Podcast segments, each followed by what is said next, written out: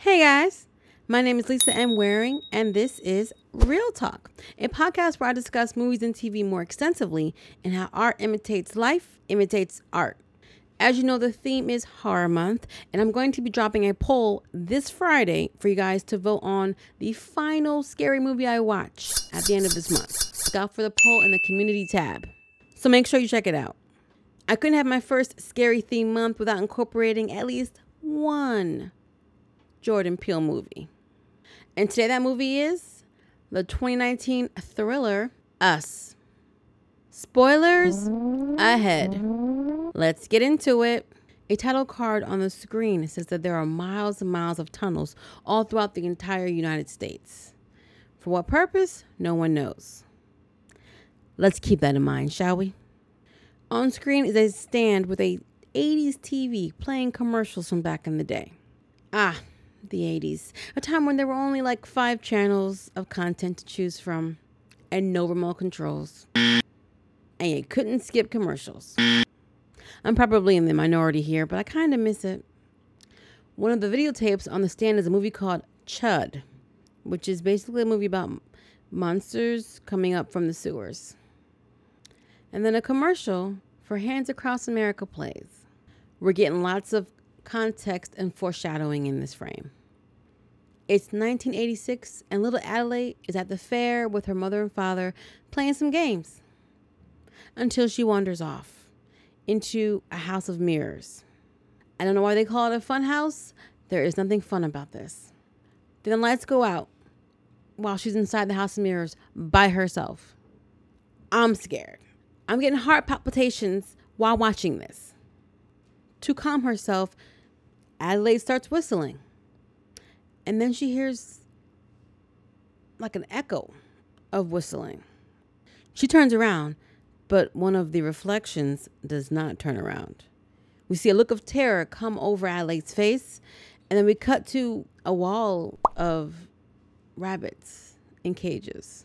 Eerie, chanting, childlike music comes on. I know what that means. Time to leave. It's present day, and a family of four is driving through the beautiful countryside and arrive at a cabin. People, what have we learned? No capes and no cabins. We've got the Wilsons mom, dad, daughter, son, all settling in. And the mother gets a flashback to her younger self, the same little girl from the beginning. So this is our Adelaide, all grown up. In the flashback, this is what happened after her parents found her when she got lost. They're at a specialist because little Adelaide won't talk. The carnival beachside where Adelaide had gone as a child, that was Santa Cruz. And now, as an adult, her family has returned to the area and she doesn't want to go to the beach. Can't say I blame her, but I have a different reason. I'm just not a beach person. I'll go to the beach, was always under the context of my family or my friends wanted to go. You are never going to hear me suggest the beach as a fun thing to do. I don't hate it. I don't hate it, guys. I don't hate it. It's just it's so it's a lot. It's a lot. The sun, the sand, the water. I know how to swim, but okay, I'm I'm, I'm getting sidetracked here. Anyway, Gabe kind of convinces her, no, it's okay. Let's go to the beach. We'll meet up with our friends. On the way to the beach, they pass by a man who's kind of bloody and he's on a stretcher. In his hand, he's holding a sign that says Jeremiah 11 11. This is the same man that Adelaide walks by when she's younger before she gets lost in the mirrors. He was just a random guy holding a sign, or so we think. That feels like a bad omen to me. Let's turn around. Let's let's go. Let's just go home. They meet up with their friends Josh and Kitty and their two teenage daughters. Oh, great, more creepy chanting music. Nice. Adelaide is on edge. I'm on edge. Something definitely feels off in the air. Adelaide's son Jason goes off to use the bathroom on his own. Adelaide can't find him and starts freaking out. She's running all over the place. He shows up, he's all fine. She tells him not to do that again and hugs him very tightly. House of Mirrors really messed my girl up. Now, Jason did run into a creepy man standing on the beach with his hands outstretched.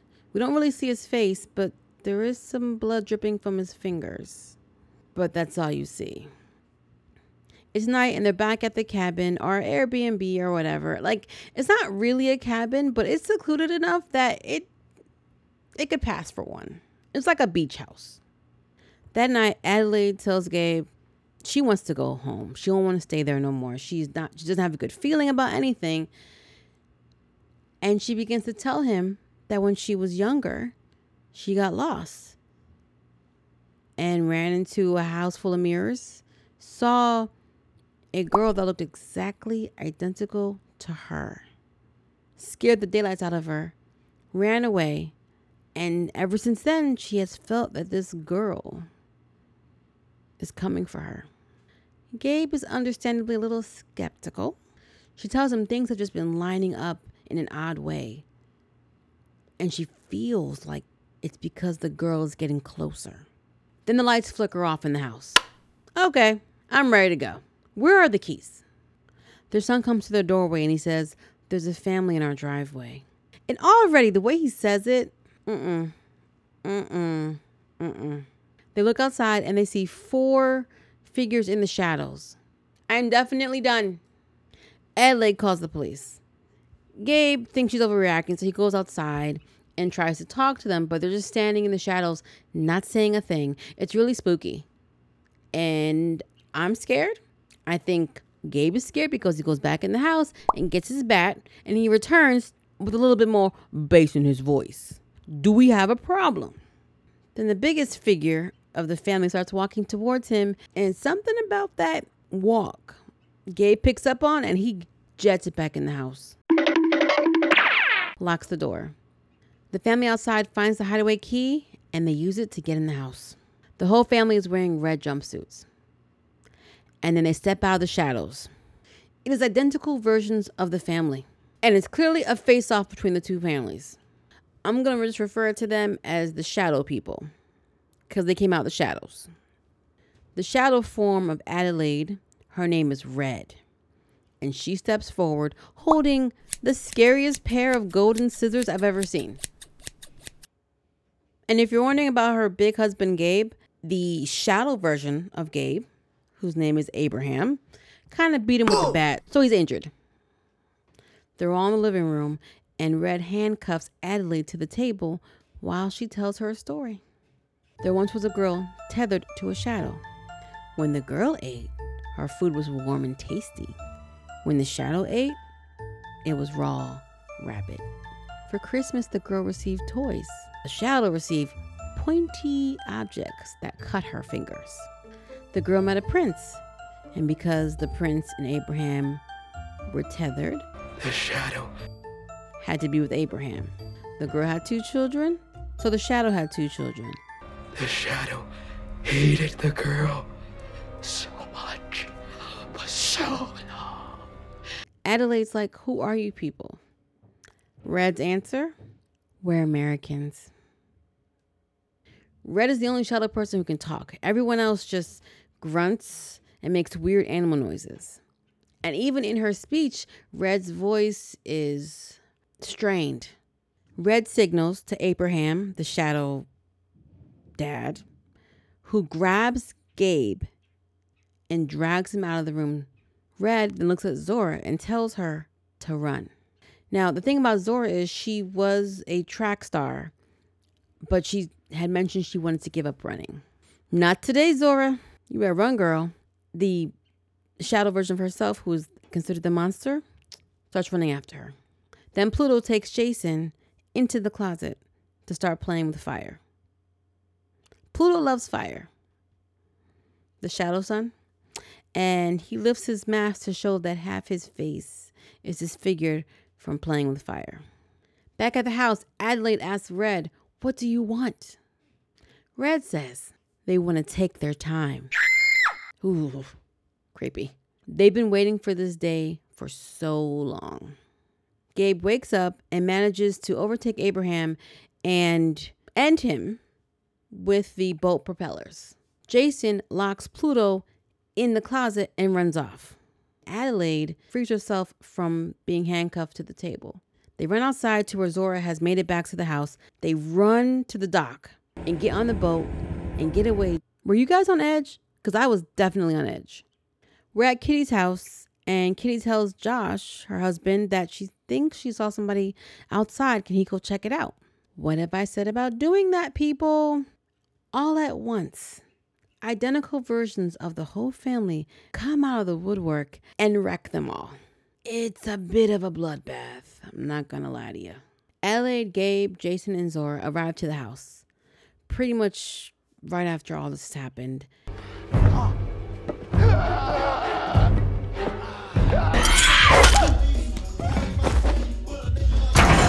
Gabe manages to take care of Shadow Josh. He returns to the house and they all are like, What is going on? They turn on the TV and they find out this is happening across America. They see more reports of people being killed by doppelgangers. Gabe's ready to stay, but Adelaide's like, no, they think like us. They know how to find us. We got to keep moving. So they grab the keys, get into their neighbor's car, and they're about to drive off when they see the shadow version of Zora standing in their way. The real Zora is in the driver's seat. She ends up running the gunning the engine and hitting her shadow self into a tree and having her impale herself on a branch. They drive through the night, and by the time daylight hits, they're basically back into the town, and there are bodies everywhere. There's a car on fire blocking their path, so they stop. Jason figures out it's a trap, and they all get out the car. Then Pluto appears, the pyromaniac, hence the car on fire. Jason realizes he's still tethered to him, and he proceeds to walk backwards allowing for Pluto to mimic him. And Pluto walks right into the fire behind him. While everyone's distracted, Red comes out of nowhere, grabs Jason, and takes him away. Gabe is still pretty injured, so he stays with Zora, and Adelaide follows, right back to the House of Mirrors.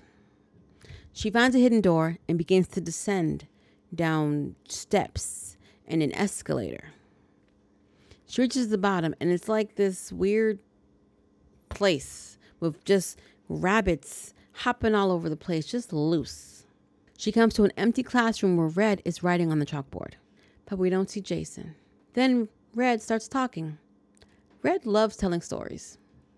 Red tells her that she thinks the humans that built this place figured out how to copy people, but not their souls. They wanted to use these copies to control the people above, but it failed. So they abandoned the project. Then they have this cool fighting sequence where Red has these it almost seems like she's like, like she's dancing, but almost as if she's a chess piece dancing who can only move in certain ways, straight lines. It's really cool. She is slicing Adelaide, but then Adelaide gets the upper hand and she stabs her in the gut, and then snaps her her neck. Adelaide finds Jason and they get out of there. The family piles into an abandoned ambulance and drives away. As Adelaide is driving, we get another flashback to her as a child when she's not talking. Her parents are they're at their wits' end. They're not sure what happened, and we see the funhouse mirrors again. Except this time, little Adelaide didn't run away.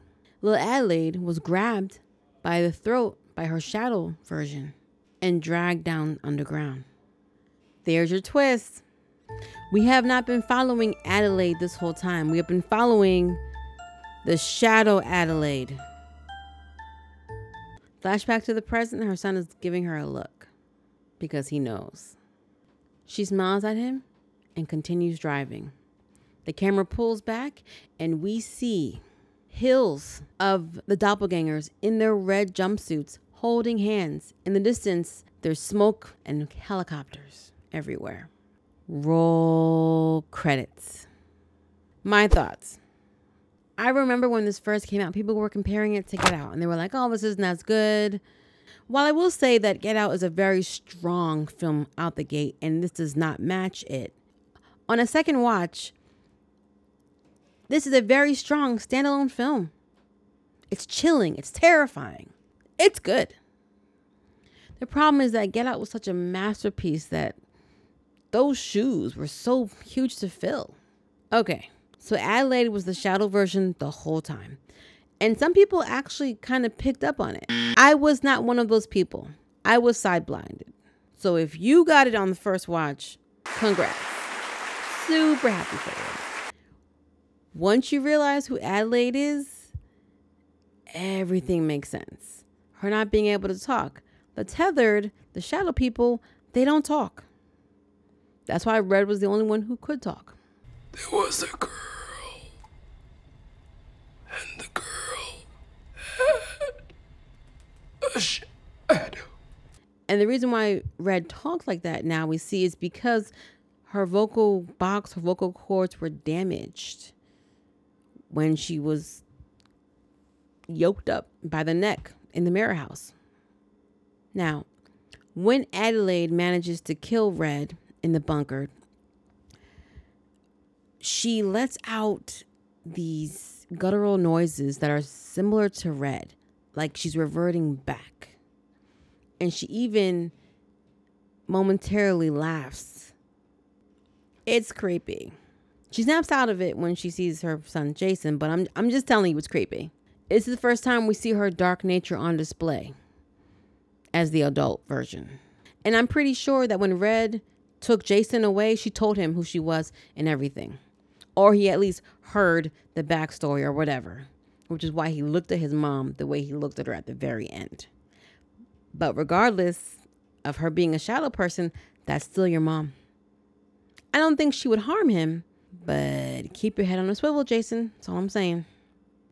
Lupita Nyong'o, who played both Adelaide and Red, she caught some flack uh, for using this voice inflection and saying that it was partly inspired by uh, Robert F. Kennedy and larynx disorders, spasmodic dysphonia. I'm so sorry, I'm like butchering this. There is a group of people that suffer from this condition that makes them talk this way. The group of people who have this condition, they were kind of upset with Lupita when she had mentioned this. They did not want to be perceived as villains because of how it was used in the story. Lupita had apologized and said she wasn't trying to um, you know, make any marginal people look bad. She had just, you know, she'd done research and other vocal injuries to inspire the inflections in the voice. I think people were a little too harsh on her about this. It makes sense in the story. And talks more about the fact of her vocal cords being damaged than her talking that way because she's evil. And we find out that technically she was the real person the whole time. And she was thrust into this world, which changed her. Let's all just take a breather and remember this is still a work of fiction. One of my takeaways from the film was the two classes of people the shadow versions who lived underground and those who lived above it. The creators of this underground world sought control, just like every other establishment in place of power how do I get these people to do what I want them to do? Now we're if we're thinking in terms of the above ground being upper class and the below ground being lower class, the people underground had to do whatever the people above ground were doing. Who really pulls the strings around here? Those above or those below? Mm-hmm. The doppelgangers also represent the dark sides of ourselves. In the movie, each family member ends up killing one or more of the shadow people, and not in delicate ways.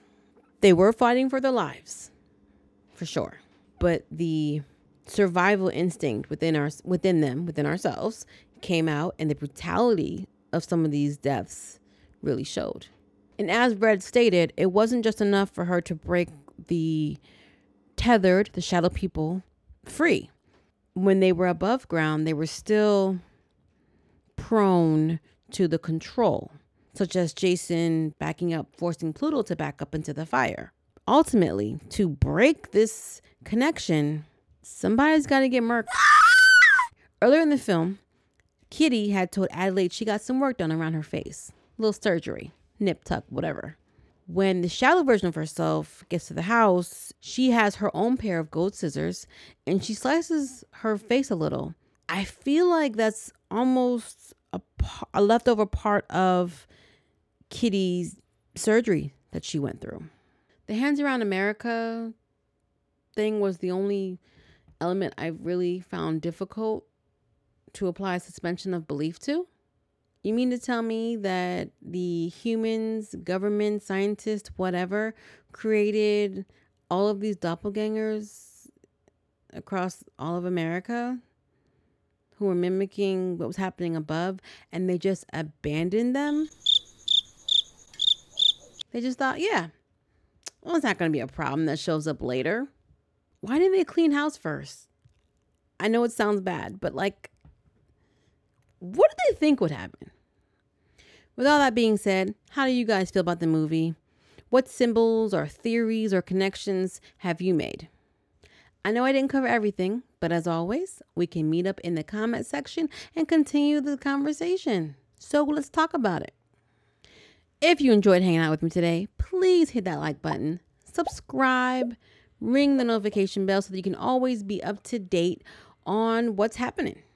We're also on Spotify, Amazon Music, iHeartRadio, and wherever you listen to your podcasts.